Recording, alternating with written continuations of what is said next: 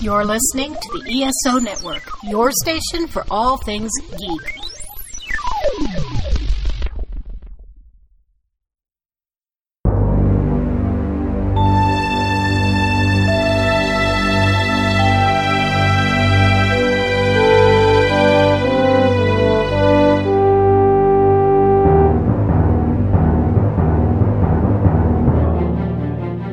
Welcome back to Earth Station Trek, a show where we trek from the early days on NBC to the future on Paramount Plus and everywhere in between. I'm Charles Kelso, and it's my privilege to introduce the rest of the Earth Station Trek crew, Keith Johnson. Greetings. Alan Seiler. Giggity. And Veronica Daschle. I can't even say anything after that. I don't know why the hell I did that. I don't remember what I had in my brain, but it was really hilarious. And it wasn't Jewish. Giggity. I know that. No, it was definitely not, because I really, really, really hate when people say that. I'm sorry. Well, I know you don't. Oh, yeah. Wait, burst his balloon. I don't even know what that means. What am I missing? What's Giggity? Quagmire. Yeah, it's from Family Guy. Oh, I've never watched Family Guy. So that's well, you're not missing much. Yeah, other than the Star Wars episode. And Giggity. And that. You're missing Giggity. Okay, good. Ooh, I was a little concerned there. All right, Alan, you got some Trek news for us this week. Oh, Alan froze. Yeah, I thought I saw him freeze for just a second. Okay. Well, Keith, you want to go with the Trek history while we get Alan back? Sure, I'll do This Week in Trek. We're recording on May the 11th, but what I tend to do is look at stuff during the week that we're recording. So I pretty much looked at, say, May 8th through May 12th, May 13th. And there's a couple things that did happen during this time in Star Trek history. First off, on this day, this is a pretty significant one, on this day, in 1991, a TNG episode, I Borg, aired. Oh, I've heard of that one. Yeah, exactly. And definitely underrated, Jim. There we go. A little foreshadowing. Huh? And isn't that amazing? Because one thing about that show is, one of the things people complained so much about Star Trek over the years was that what happened in one show, especially the original series, didn't come back. And I Borg, of course, introduced the Borg Hue, the Borg that was separated from the collective, and through some machinations of people such as Geordi, gained independence and sentience. And what was cool about that was one story. And then Hue came back in the same series in the two-parter Descent, where there was kind of a blessing and a curse around what Picard had done, where he had an option of killing Hugh or doing what he did.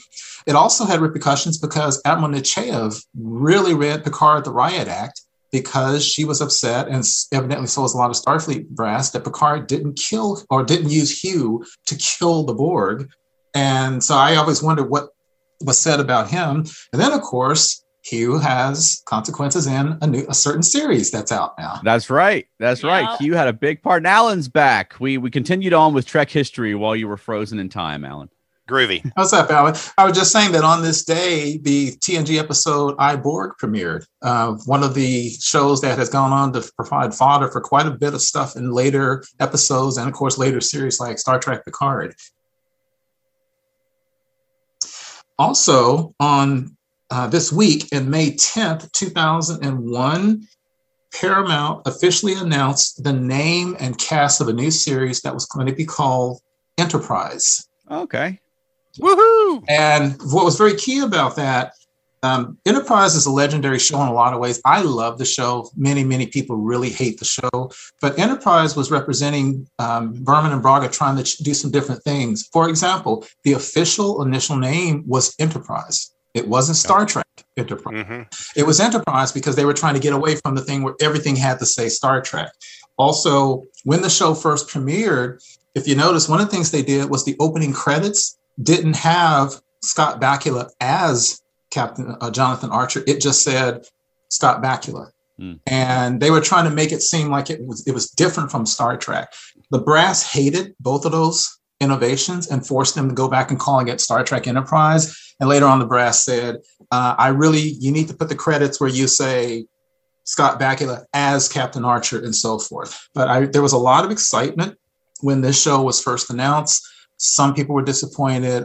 I'm one of those that loves the show. What did you guys think about Enterprise when you heard about it and when you finally saw it? Well, I loved it immediately.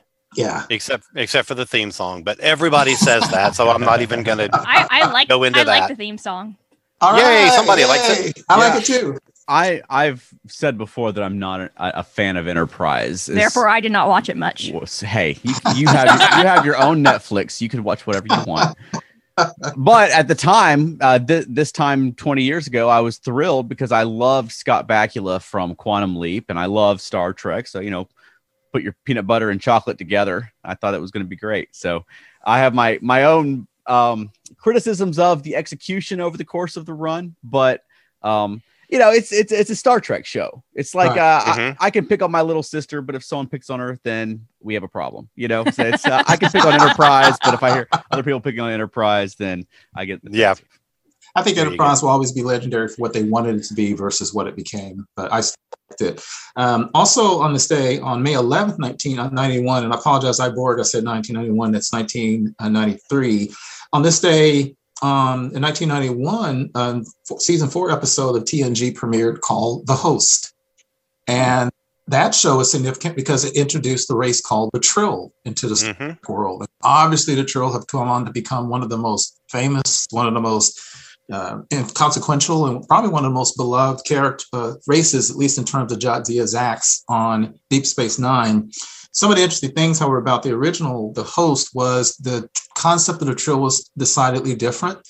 Odan, the host, was, for one thing, afraid of using transporters because it seems like there was going to be some problem with the transporter and the Trill host.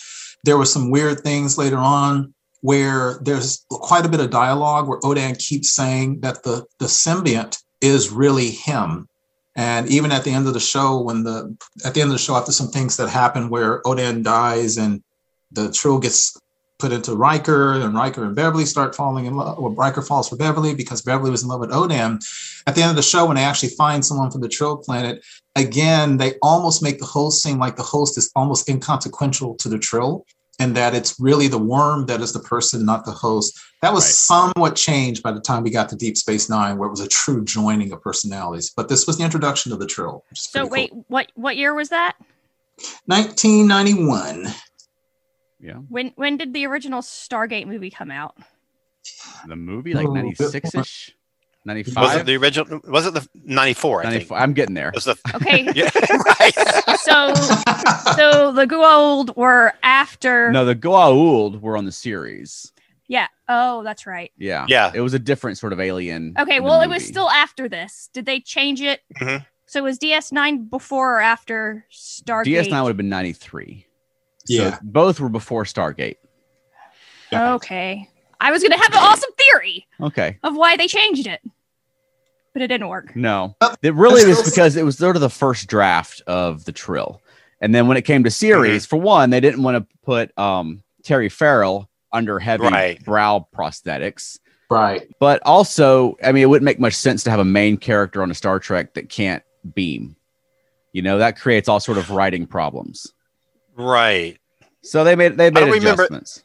I don't remember the wording of it in the episode because I haven't watched it in a while, but I always kind of thought of it as it was that one character who was nervous about beaming rather than it being a Trill thing. I think the implication in the episode was that, his species, he was avoiding the transporter saying that it was a him thing because they weren't telling anybody about the symbionts. But But then you come to find out it's because of the symbionts, and you certainly couldn't go 7 years on a show with a character who has to take shuttles every place.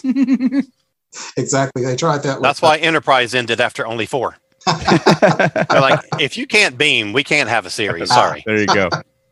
A couple other things that happened during this time, looking at some birthdays. On May 10th, 1964, Sonia Sohn was born, who plays Gabrielle Burnham in the Discovery series, as in Michael Burnham's mother. Great. Yeah, I was born on this day in 1964. Also born on this day in 1966 is Nancy Hauer, who you might recognize as Ensign Samantha Wildman from Voyager. Yay. Yeah, she appeared a few times on the show. Basically, her daughter took over, and it was really more Seven and Neelix and Naomi Wildman than Samantha Wildman. Yeah, Samantha Wildman didn't show up a great deal, but she was actually doing a lot of other stuff like directing and stage work. So it's one reason she wasn't on the show a lot. I was always concerned. I'm sorry to interject. I was always concerned about Ensign Wildman because her baby came out with horns, and that seems like it would be terribly uncomfortable. Thank you. Yeah. Absolutely. There was they had a really difficult pregnancy because of that, because the horns, that was a problem because it could have killed her with the horns. Yeah, absolutely. So. Yeah. And so there was a lot of conversation about that. And then they did the thing. It's funny. If you ever watch soap operas, a kid is born one year and like the next year he's in college or something like that because they don't like to deal with babies. But with Naomi Wildman, they just said her father came from a species where children grew faster. So she was born one year, and a couple of years later, she was walking and talking and reading and stuff like that. So that's how they got around that. Alexander Roshenko had the same sort of thing going on. Yeah. No kidding. He was like 7 years old and 20 years old. Yeah. Right. Another notable birthday this week, May 12th. So tomorrow, 1958, Jennifer Hetrick was born. Mm-hmm. Jennifer Hetrick, most people will know from Star Trek Connection, she plays Vash, a character that people seem to love or hate for Picard. I've always loved her, not as a long term for Picard, but I have always loved her as kind of a foil for Picard. Yes. Sure, yeah. Yeah, great. She was on 3 episodes of Trek total, 2 in the original in The Next Generation, Captain's Holiday, and Cupid, and then she returned again in Deep Space Nine. In an episode, I just think personally doesn't work. I don't think it worked. I think it was weird to shoehorn Q into DS9. I don't think that the chemistry between Q and Cisco worked, even if he did punch him. It's not my favorite, but gosh. Another interesting connection she has is she played Corbin Burnson's ex-wife on the series LA Law. And LA Law, of course, Corbin Burnson had an appearance as a Q on The Next Generation. Also on LA Law was Diana Muldar, a well-known Star Trek actress from the original series. So we have Trek connections. And one more notable, this is actually not a birth, but a death, but something I thought warranted mentioning. In 1990, on May 10th, Susan Oliver passed away. Oh. Yeah, Susan Oliver, for those who may not know, is most famous as Vina from the original series pilot, The Cage, who was the woman who had been basically held by the Talosians, and the one that the Talosians used to try to get Captain Pike to fall in love with her. And that was, I think, a really, really, really, really good episode. She's a great actress. Something I'm reading about Susan Oliver found very interesting is Susan Oliver tried to direct episodes of Star Trek. She was an incredibly accomplished woman.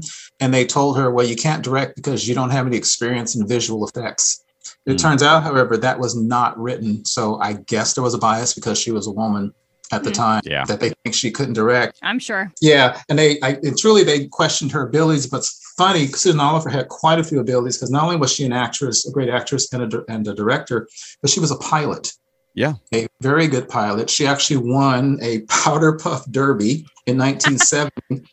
She was the fourth woman to fly solo across the Atlantic from the United States, and she was attempting to set a world record flying from the United States to Russia and would have done it. However, when she got into England, Russia wouldn't let her fly into Russia, so she had to start the whole thing. I keep meaning to watch that The Green Girl, the documentary about her that came out a few years ago, and I haven't watched it yet, but it's sort of on my perpetual like I should watch this list. Yeah, she's an impressive woman, and that's it in This Week in Trek History. Well, great. Thank you, Keith. All right, Alan, let's try Star Trek news. Sorry, I was pretending like I was. I could tell, though. Oh, that would be too obvious. I didn't do a very good job. Okay, so the first thing I've got is we've already known about the cover art and stuff for the and the release date of the Discovery Season 3 DVD and Blu-ray, but they have just released details of the special features, which I'm super excited about. A quick rundown of them. There's, of course, a Season 3 overview with cast members and writers and producers and the costumes and props and all that kind of stuff. There is a special feature called Stunted, which focuses on stunt coordinator Christopher McGuire and his work with the cast in fight scenes and things like that. A solo piece with Soniqua called Being Michael Burnham, where they sort of go over her character growth in the third season. And a couple of things that I'm really looking forward to. One is a feature solely on Kenneth Mitchell, who had played a couple of Klingon characters in seasons 1 and 2, was diagnosed with ALS. His condition progressed to the point where he had basically lost mobility in his legs and is wheelchair bound. And they gave him a new character to play in season 3 that is a wheelchair bound character. And so this feature interviews him talking for the first time about his changing role on the show, about his disease, talks to cast members and stuff about him. And I think that's just amazing. And I can't wait to see it. Yeah, absolutely. Yeah, he was fantastic when he came to Dragon Con. He was just like, he was 100% into Star Trek, and it was, yeah, he wanted to do nothing but talk like his character. That's all he wanted to do. Yeah, he'll do speeches in Klingon. Yes. Right. I was thrilled when they came up with the new character Aurelio for him, because he was great. Absolutely. Yeah, that's great. There's one called Bridge Building, which by description sounds like it's a focus on the junior bridge characters. Owo, Detmer, Bryce, Reese, Nilsson, those guys. It basically says fans have been intrigued by Starship Discovery's bridge crew for 3 seasons. Now they can immerse themselves in all things crew related in this behind the scenes look, showcasing the characters and the actors who bring them to life each week. So I'm assuming that it's those characters. Yeah, that's awesome. Yeah, I'm excited about that. Yeah, they've got your number, Alan. Right? I'm telling you, man. And then a feature called The Writer's Log, which is an interview with Michelle Paradise, who wrote a couple of episodes in season 2 and was promoted to co-showrunner in season 3. So I'm really excited to hear her talk about some of the behind the scenes development of the season 3 storyline, and maybe a little bit of season 4. Who knows?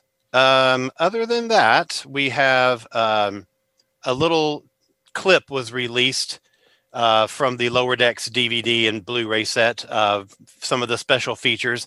And this clip is just a little segment in a feature talking about the development of the title sequence. And in particular, it talks about the scene where Cerritos comes upon a Borg battle and they're like, nope. And they, exit the area. And they say that they developed, or they discussed every single element of the show and how should every scene fit into the Star Trek canon, including those few seconds of that scene. They spent weeks discussing, here's what we want to do. How do we do it without them looking like jerks, looking like they're, not ideal Starfleet, candidate kind of thing.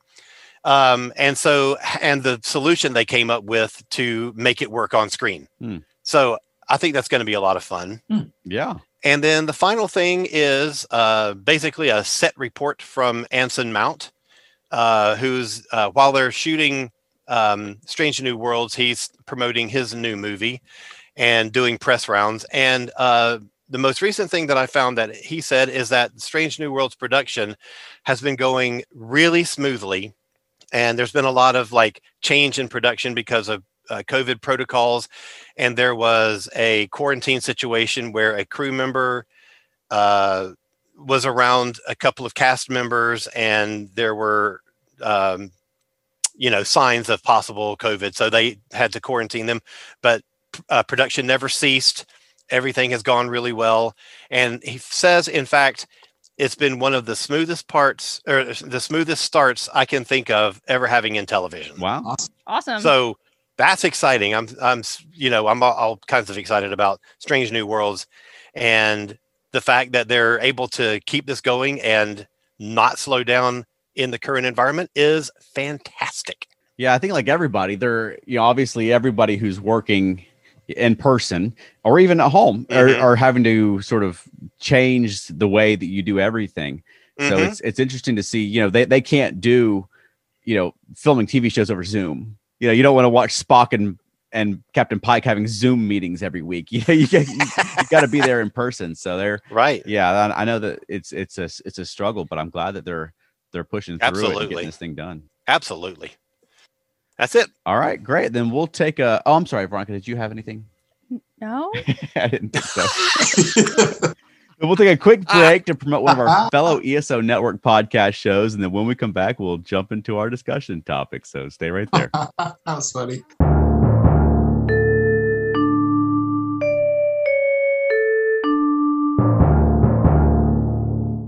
Welcome to Dr. Geek's Laboratory.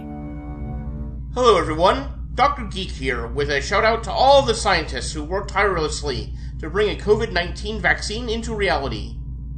Let's face it, creating something of this magnitude is a miracle worthy of Dr. McCoy himself.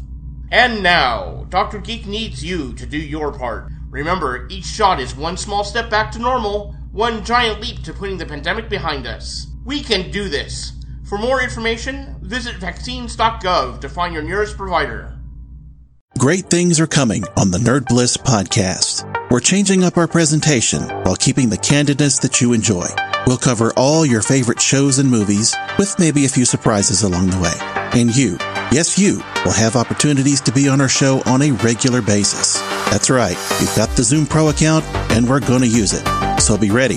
Find us at nerdblisspodcast.com and esonetwork.com and on all the socials at nerdblisspod. Nerdbliss. Listen up.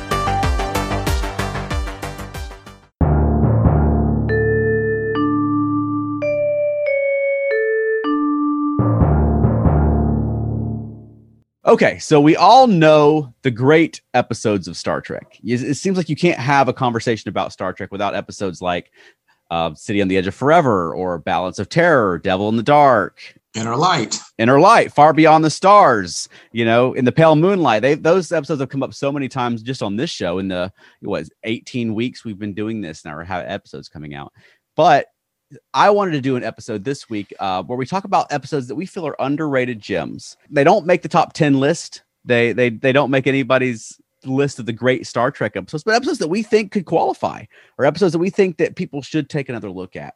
And I know that we've all been reading through, say, a list of the greatest episodes of Star Trek and thought, like, where's the empath? Right? And so I wanted to do an episode talking about episodes like this, because this is my first pick, is The Empath. I think The Empath is a wonderful episode of Star Trek. I think it's incredibly unique. It's season 3 of the original series when they had budget constraints, time constraints. And so you get this very just interesting episode where most of the episode, there's no sets. They're in a black void with it's very minimalistic. You know, they're essentially they're in a black box with a spotlight on them, and you've got Kirk, Spock, and McCoy, and then this alien character who they nicknamed Jim. And you've got a wonderful science fiction story where you've got these aliens called the Vians, who admittedly are low rent Talosians. Right? You asked your mom for Talosians for Christmas, and she found the Vians on sale at Kmart and thought that's the same. But that's hilarious. The Vians, this star is going nova, and the Vians have the ability to save this planet. But first, they selected a member of the species, which is Jim. She doesn't speak. She communicates empathically and through motion, and they're testing her by torturing people to death to see if she will use her empathic powers. She has healing powers where she can absorb other people's pain and injuries to see if she has enough empathy for these people who she's never met to give her life to figure out if this species is worthy of saving. And I think it's a very compelling science fiction story, but more importantly than that, I think it's a great story for the Holy Trinity of Star Trek, Kirk, Spock, and McCoy, because they're in a situation where one of them is going to be tortured to death. And they're essentially fighting over who's going to be. Kirk's like, right, I'm the captain, I'm going. So McCoy hypos him. Right. And then so Spock says, well, you've made it simple for me because now I'm in command. So McCoy hypos him too. And you got this great scene where Spock's like, your actions are illogical, Doctor. And, so McCoy sacrifices himself to be tortured to death by the Vians. just to see if Jim will step up and give her life to save his. I think it's a great episode of Star Trek, and it really boils Star Trek down to the essentials, where we've talked before on this show about Star Trek being theater for television. The original series in particular was very theatrical, but a lot of Star Trek is, you got a few characters in a room telling a great science fiction story. And this one, you don't even have the room. I mean, if you were going to do Star Trek on stage, this would be a great thing for people to do, is the empath, because I mean, you could have a few actors in a black box with minimal sets and tell this story. And it's I think it's a wonderful story. And I think it's it stands out among Star Trek episodes. And I think it's one that Star Trek fans should, if you've not seen, take a look at. And I will say that was on my list. So very well picked, man. I agree with you. I think it's a fantastic episode and so different from so much of the other stuff that was happening at the time on the show, and really well written and well developed. And I think it's fantastic. So I'm with you on that one. You did it's funny. That is on my list of the worst Star Treks. It's in my bottom. What? It's in my bottom five. But the funny thing is, what you said, Charles, is correct. The concept is fantastic. Season 3 has a lot of great Star Trek, but if you notice, season 3 has the entire season feels like it has a sense of ennui about it. The pacing is slow. The acting is slow. The characters kind of look like they're almost bored. If you even listen to the dialogue, it's slower and not as snappy as it is in earlier seasons, which is fine. And I don't always mind that, but that episode depresses me. And to your point, maybe that's the point, but something about it depresses me. I saw it as a kid, and I was about 9 when I first saw it. And everything about it, the dark setting, the downbeat music, the weird slow motion thing where they think Scotty and them are going to rescue them. Yeah. It depresses me. And every time, and the music depresses me. So it engenders in me a lot of negative feelings, which is really weird, even though I agree with everything you're saying. Cause I think the actress who I think later went on to do soap operas, and I should know her name, who played Jim, is phenomenal. Yeah. And the concept is good. It's just, for me, it's one of those where I look at it and it just makes me feel down when I'm finished with it. Really weird, but that's a really good choice, though. Well, I'll bet you that as we go through our picks, every one of them is going to be something that one person says, I love this episode, and the other two is going to be like, well, it's just not one of my favorites. Right, yeah. Which is the point. That's the topic. Yeah, exactly. Which is great. Absolutely great. All right. And Bronca, I know you claimed second. You want to go next. That's right. Yes. Okay. Actually, you claimed first, but I wouldn't let you because I picked this week. He's number 1. I'm number 2. Okay, go ahead. That was from the Muppets Most Wanted. All right. So mine is a little different. It's not, I mean, there's individual episodes, but really it's all of season 2 of Voyager. Because I holy cow. Not all of it. 1, 2, 3, 4, 5, 6, 7, 8. 12 episodes. 12 episodes of season 2. Holy smokes. Half that I think are underrated gems. Now, I think if people go back on this podcast when we're talking about Voyager, and you will be very emphatic about how early Voyager is terrible. Yes. Yeah, I remember that. Yes. But then I've recently been watching season 2, and I'm like, hey, these are pretty good. Yeah. See, it's a moment of enlightenment. Yes. Give us an example of an episode you think is very good. So y'all are going to laugh. One of the 12. I'll start with Paitoria. Hold on. Parturition? There's no S in it. Parturition? I don't know. The one where Neelix and Paris get trapped on that planet, and they find a little puppet dinosaur humanoid thing, and it has a puppet in it. And that's my favorite part. That's why I picked that one first. So it's got puppets. Oh, you can't go wrong with puppets. I mean, it's got a really cute little alien puppet. Okay. Is that the episode where the point of it was that Neelix was being ridiculously, insanely jealous of Tom, and they had to basically bond on that thing? Yes. Yeah. Okay, I remember that one. Yeah, I just saw that one just a couple of months ago. That's actually a pretty good episode. And they basically ended up having to take care of a baby together. Yeah. That sounds awful because I just hate episodes of one character being jealous of another character when there's no reason to be jealous of the other character. And the fact that it has puppets may elevate it a step or two above, the mire that it's bogged down in, but it just sounds like it would not be my cup of tea. And I haven't watched that one in probably since it originally aired on television. It may not make anyone's best of list because no one can pronounce it. Yes. Exactly right. So if anyone knows how to pronounce it, comment. Tell us. Yeah, that'll help. Comment. We can already read it. It sounded out phonetically. Type out the pronunciation and Veronica will say it on the next episode. Yes. So, Veronica, did you like Neelix in the episode? Did you have problems with Neelix back then, like a lot of people did? Because to Alan's point, that episode would, if you really disliked Neelix, you would go, oh my gosh, I really don't want to deal with this guy, especially his insane jealousy over a girl who looks like she might not be legal, which is frankly what a lot of people said about that. Yeah, I mean, when I first started watching Voyager, I kind of didn't like Neelix a whole lot, and I still don't like him in especially the first few episodes of the first season. But once I got to know Neelix as a character, like later on, going back to these episodes, I enjoy him a lot more. Yeah, I can see. That's cool. But he was a little absolutely insane. We've said that same thing before with Deep Space Nine, though, too, where, you know, I mean, Next Gen is the same way also, where the characters are terrible when the show starts. But, you know, once you've watched all 7 seasons, you love them so much, it bothers you less, I think, when you go back. There is no terrible character on DS9, even in the first episode. Correct. It's perfect in every way. Oh, okay. I think I agree with that. Me too. Odo's makeup might not have been perfect yet, but the characters were great. Right. All right, Keith, you go. Okay. Veronica beat me to it, but I was going to throw out there, to be kind of clever, the entire animated series. But I have specifics. Yes. But I absolutely have specifics. And I would just blanketly say that even now when I read things online and talk to people and stuff like that, there's, to me, a shocking number of people who have never seen the animated series. Mm. And frankly, with things like Lower Decks coming out, we'll probably never see the animated series. And for most people, it really does boil down to a couple of things. There's a significant percentage of Star Trek fan base nowadays who started with Next Generation. I'm stunned how many people have never seen the original series. I'm just stunned how many never have.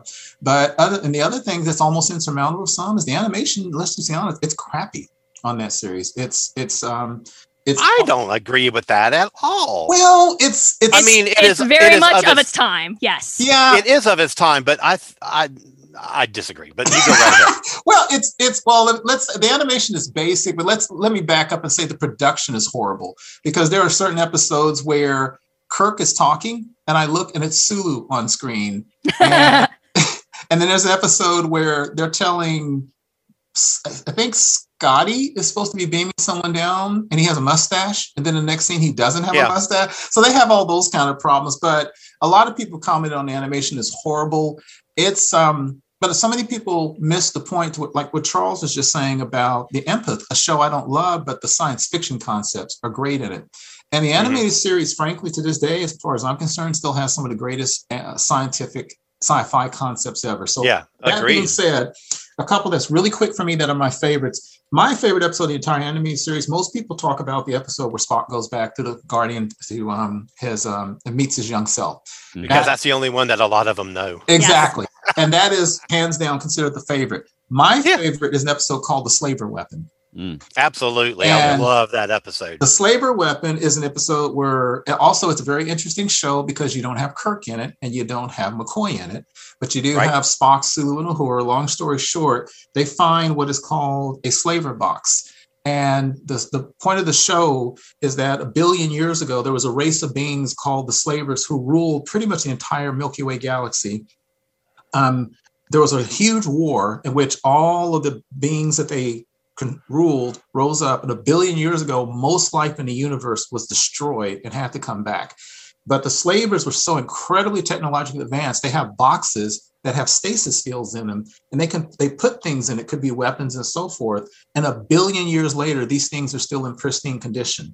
And the point of the show is that Sulu and Uhura and Spock think they have detected a second slaver box because they have one. It turns out instead it was a trap set by a group of beings from a race called the Kazenti. The Kazenti are a giant, voracious feline race from an actor called Larry Niven, which is from a completely different science fiction franchise.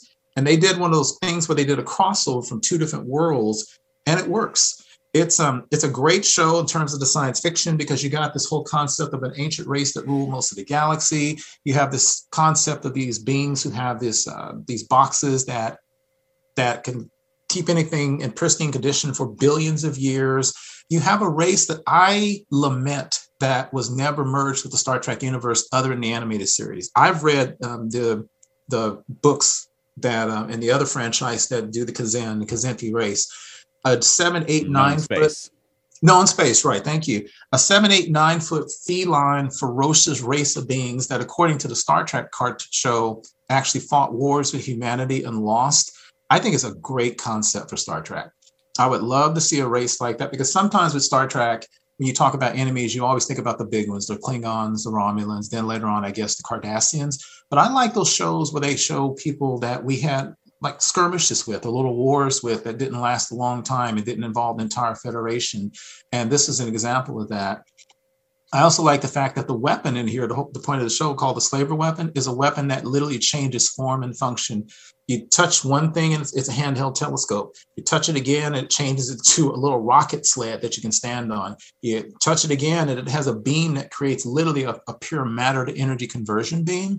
And it's just it's a great episode in terms of the concept of the aliens. I love the melding of two different sci-fi franchises. I love anytime the main characters such as Kirk and McCoy aren't on the show. And to me, it's an absolutely great example of how good the animated series is in terms of concepts and acting.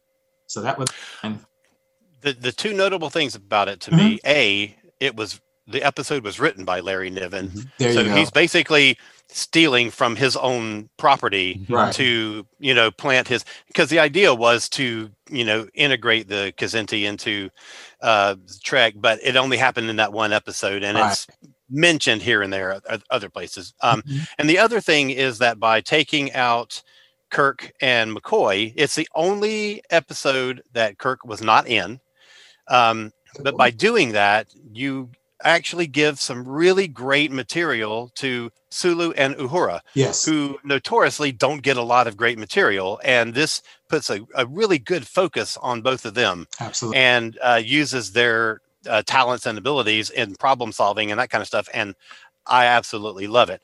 Plus, giving Spock sort of like a command over a mission, and particularly of these two characters who don't get a lot of screen time, puts everybody in sort of new roles. And I think I just love it conceptually and the way it's developed mm-hmm. on screen. Absolutely. Agreed. Yeah. And it's a great example of adapting an existing science fiction story to Star Trek. Something that I know that early on in Star Trek, they courted science fiction anthology writers a lot, people who were very experienced with writing science fiction stories. And it's something that I would like to see them do more of today. Agreed. Same here. Agreed. All right, Alan. Okay, well, let's see. I'm going to go to, well, first of all, my first pick is the entire series of Enterprise.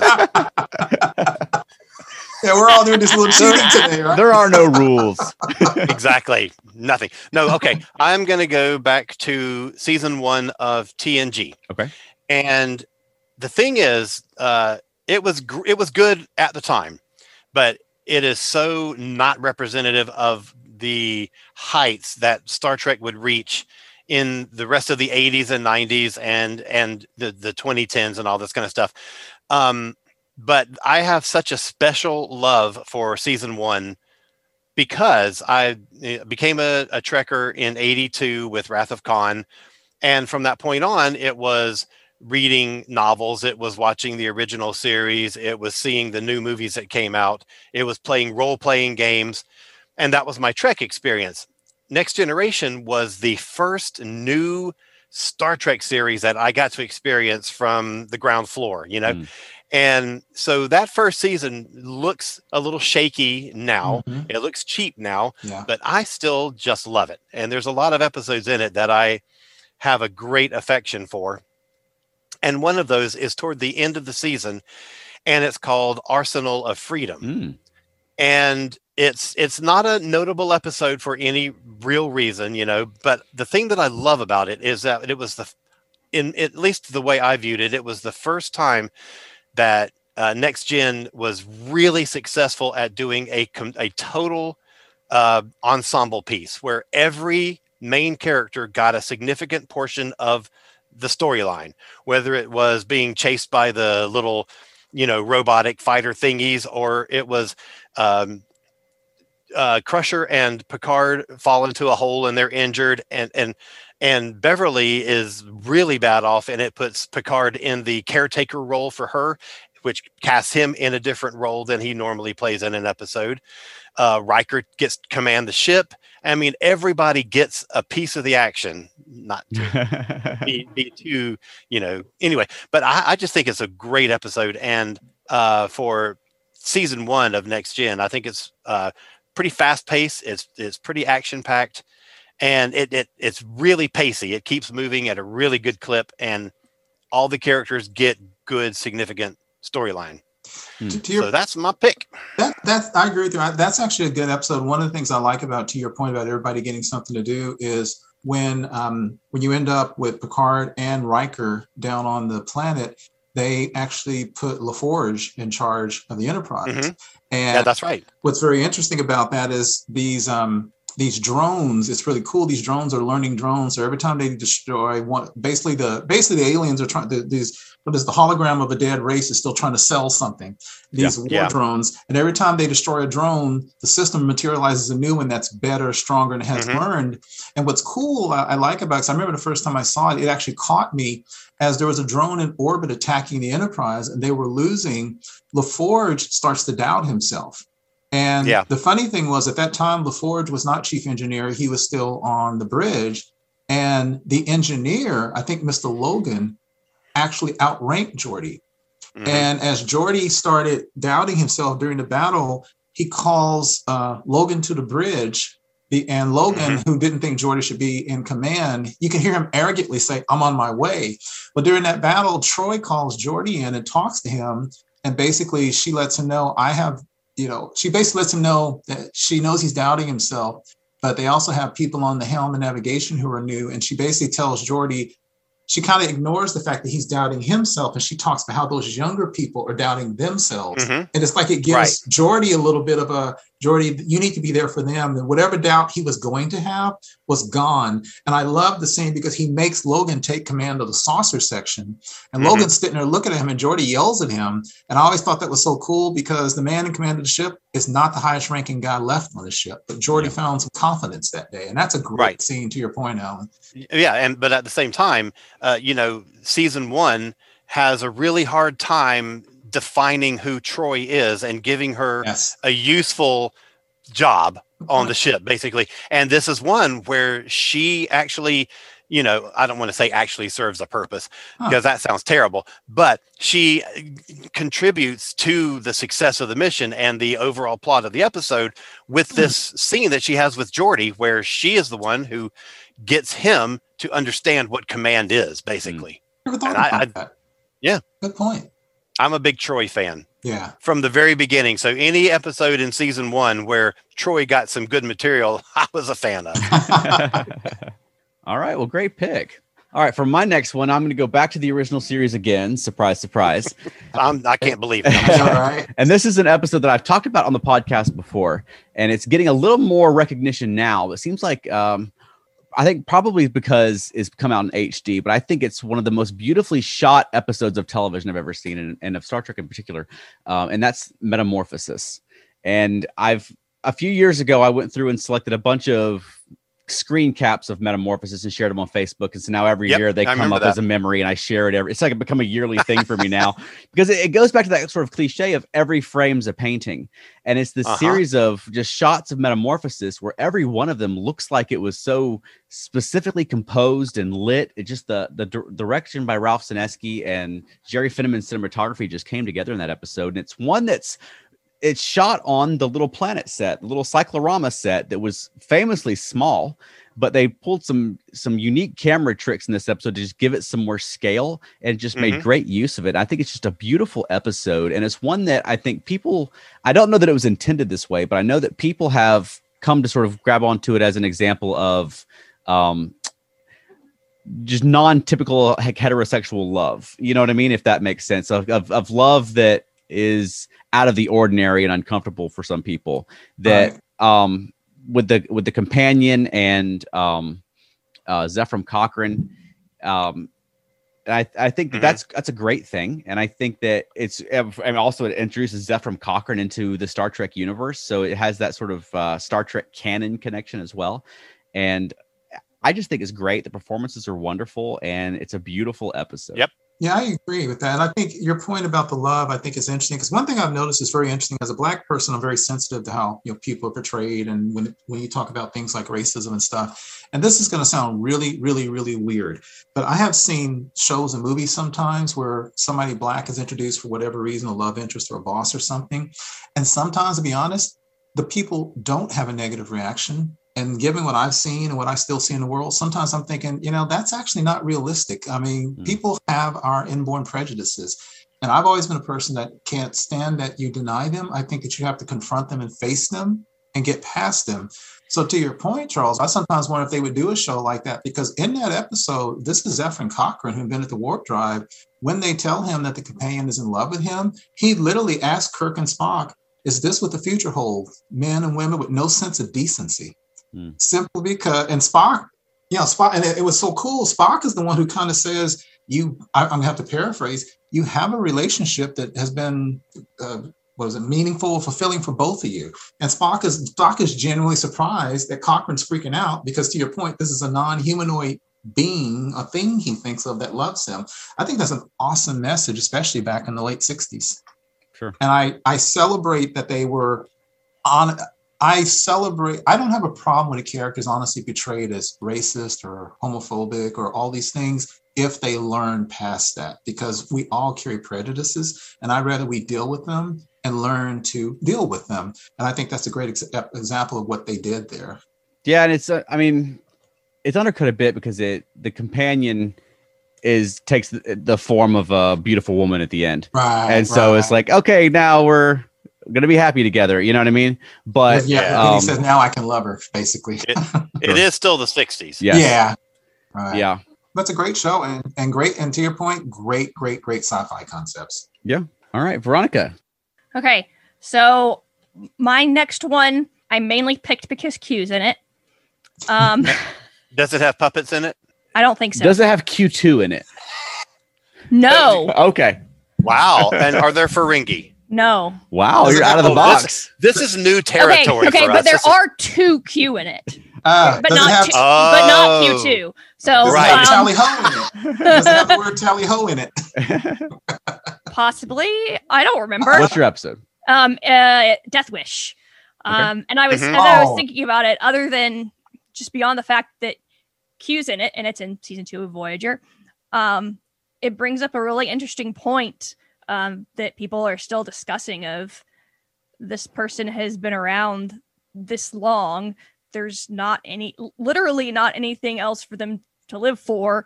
They've said it. They've lived a really long life, and they want to end it, but no one wants to let them. And in some cases they shouldn't, obviously, but where do you draw the line? And I liked how they portrayed that in the episode. Mm-hmm.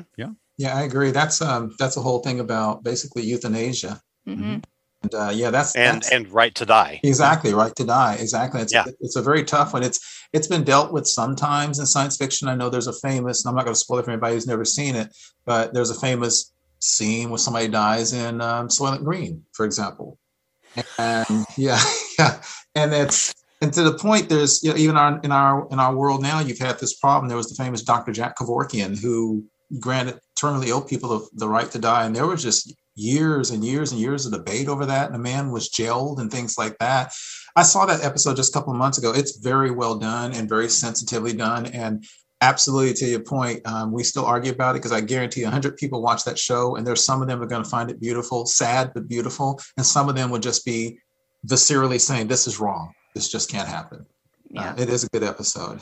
Yeah, and a great concept, because you think about the first thing you think is in this planet we always think about we get sick, we get cancer, you know, blah blah blah, we get old. These are beings that can live forever, and you even I look at it and I go, dude, then you can. You got to be able to find something else to do, you know, manage a planet or something like that. I mean, I think after people lived through this last year, they might grasp that concept a little bit better. Yeah, good point. Yeah. Good point. Yeah. Yeah. Good one. Plus Riker's in it. Yeah. That's true. There we go. Extra bonus points. Okay. Riker and Troy will always find the way to be in the other series. And so was Kerouac, right, Charles? I'm sorry, what did you say? Jack Kerouac. Kerouac was in it also. Was he? No, was he? No, he wasn't. They just bring out some random hippie beatnik dude. Yeah. If that was Jack Kerouac, then I missed that. But yeah there was a hippie. Yeah, okay. A hippie. All right, Keith. What's your next pick? Okay. We're running low on time, so I'm going to make this real quick. For me, just like Charles, surprise, surprise, original series episode. I've said before, I love the first season. Well, everybody concedes that the first season of OS is probably the best season in a series that has great ones. And I contend that the first half of that is probably some of the best Star Trek that's ever existed to this point. One of the reasons I like the first season and the first half of the first season so much is that William Shatner, as I've said before, was a phenomenal actor in that show. He had depth, he had presence, he was a controlled actor. Nowadays, most people, including Shatner himself, think of him as the guy who screams con, the guy who overacts, the man who talks like this. And that's still not the Shatner I see. I've seen that Shatner, but that's not the Shatner. That's not Kirk because of the first episodes. And the episode I like is one called The Conscience of the King.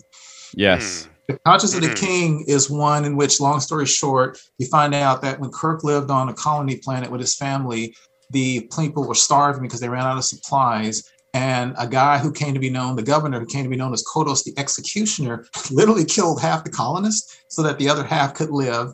Years later, a friend of Kirk's tells him that a man traveling around the galaxy with a Shakespearean company is actually Kodos. And the show revolves around Kirk trying to overcome the doubt, figure out that this guy is Kodos, and deal with the anger that he has. It's a great episode because, for me, Charles, it's like what you said about the empath. It is, one thing, it's incredibly Shakespearean. I mean, Shakespeare is at the center of the show. It takes place on the ship and on the planet, but it could be a stage play. It doesn't have a lot of quote unquote action, which is one thing I actually love about it. And what it has is really, really good dramatic performances by everybody involved, including the gentleman who plays a Caridian / Kodos, Spock, McCoy, a Caridian's daughter, and frankly, William Shatner, who is just smoldering and intense and a really good actor, and not that Captain Kirk who's yelling, over-emoting, or speaking in that strange, clipped way. And I would urge people to watch the first half of the first season of Star Trek to see why I say that despite how Shatner is known and Kirk is known, I don't think of Kirk that way. This is the Kirk I see in that episode.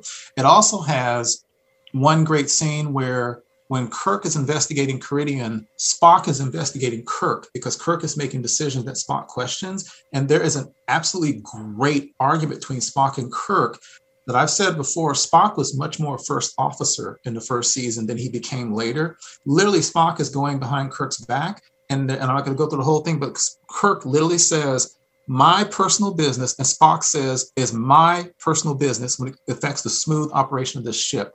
That kind of conflict you didn't see a lot later on, and I love it. Right. Yeah. So it's a great show, great staging, great acting, just a fantastic tour de force to me. I love the show. It's worth watching too, even just for the costume work in that episode. Yeah. Because Lenore Caridian goes through like you're at a Cher concert or something. She just has a different, every scene, she has a different spectacular costume on.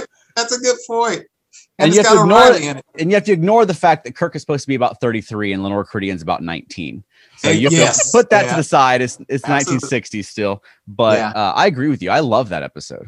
Me too. And then it's got O'Reilly, who's one of the most, one day we should do an episode. We talked about that. He's just one of the most beloved characters who never stayed around. All right, Alan, you're all pick. All right.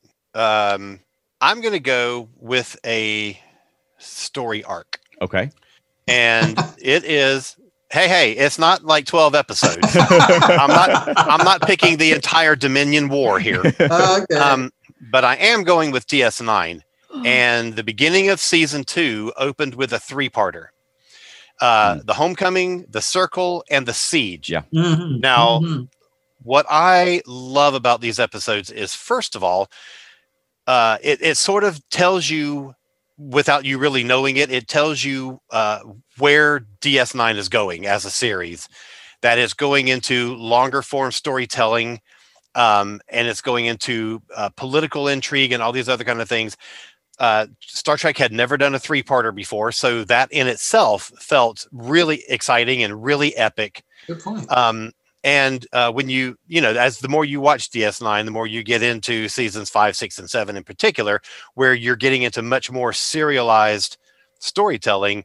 This is really where it has its origin. This is sort of like the first experiment in that sort of longer form drama. Good point. You get into, it really delves into the situation on Bajor, which coming out of the Cardassian occupation and the the whole thing with the Federation, you're inviting them in, but they're nothing more than another oppressor. And you have all this sort of like underground resistance movement when Bajor has just finished fighting its own war with casting off its oppression.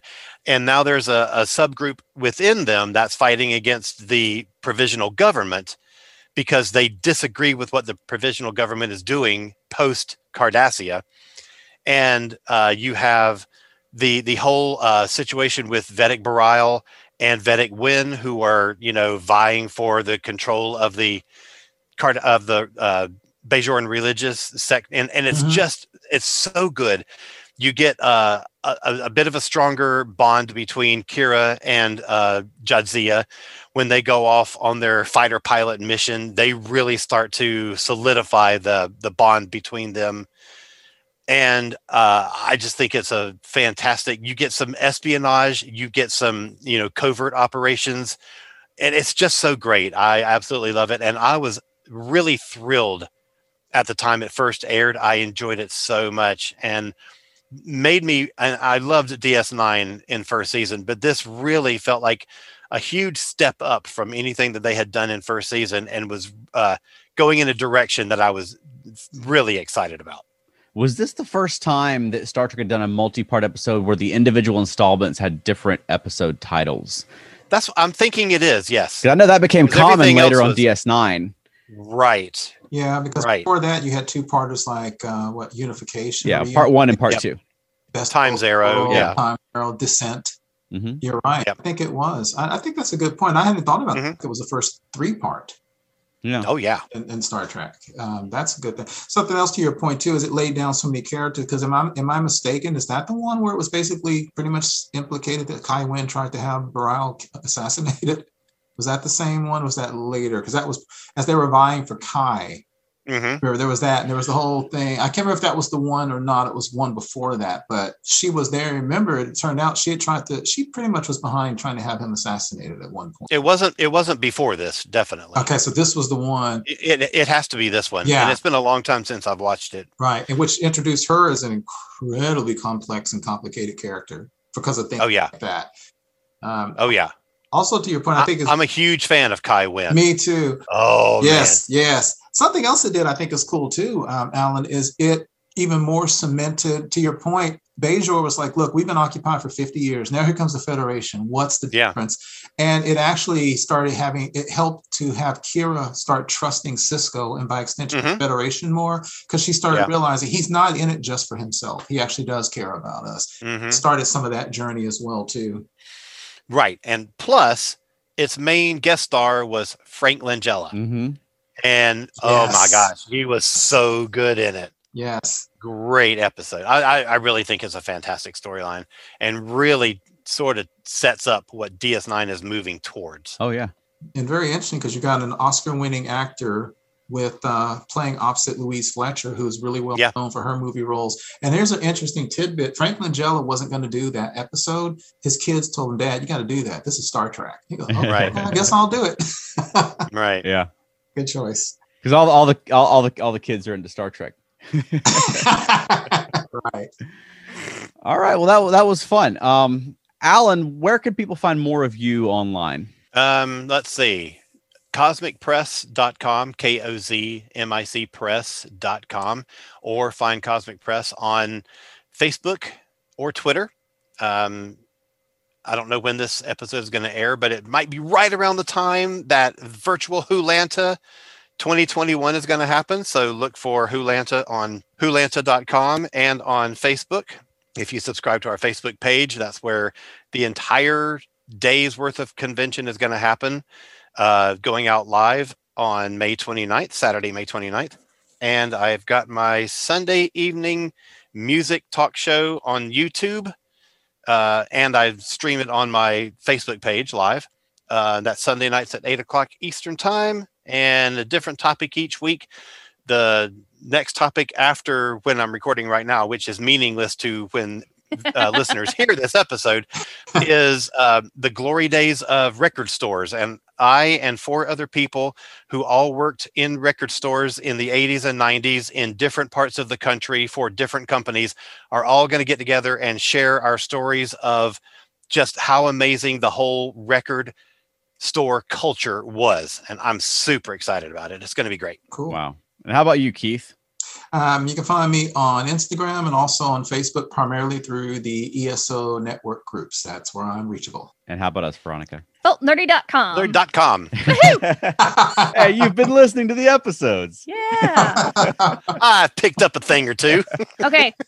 And I have an official thing that I'm going to do at the end of every podcast that I've figured out. Yeah. So. Oh, it's only been 18 episodes. I know. That's exciting. Next week she'll change her mind. Unless I change my mind. Right. But I don't think I'm going to change my mind on this one. All right, go ahead. Okay, all right. So I'm going to give a Klingon phrase every single week. Okay. Nice. Yeah. I like it. Okay. Til hoi mo.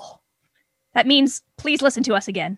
But I'm not sure there's actually a please in there in Klingon. But I was thinking that sounds really polite. Yeah. If you speak Klingon, feel free to send your criticisms to earthstationtrek@gmail.com. You can also find us on Facebook or on Twitter. Oh, that's funny. Thank you for listening to Earth Station Trek. If you enjoyed the show, please subscribe on your favorite podcast platform. Give us a positive rating. You can also send us feedback at earthstationtrek@gmail.com. You can join in the fun on our Facebook group or follow us on Twitter. You can also visit us online at earthstationtrek.podbean.com. We'll see you next time. Live long and prosper.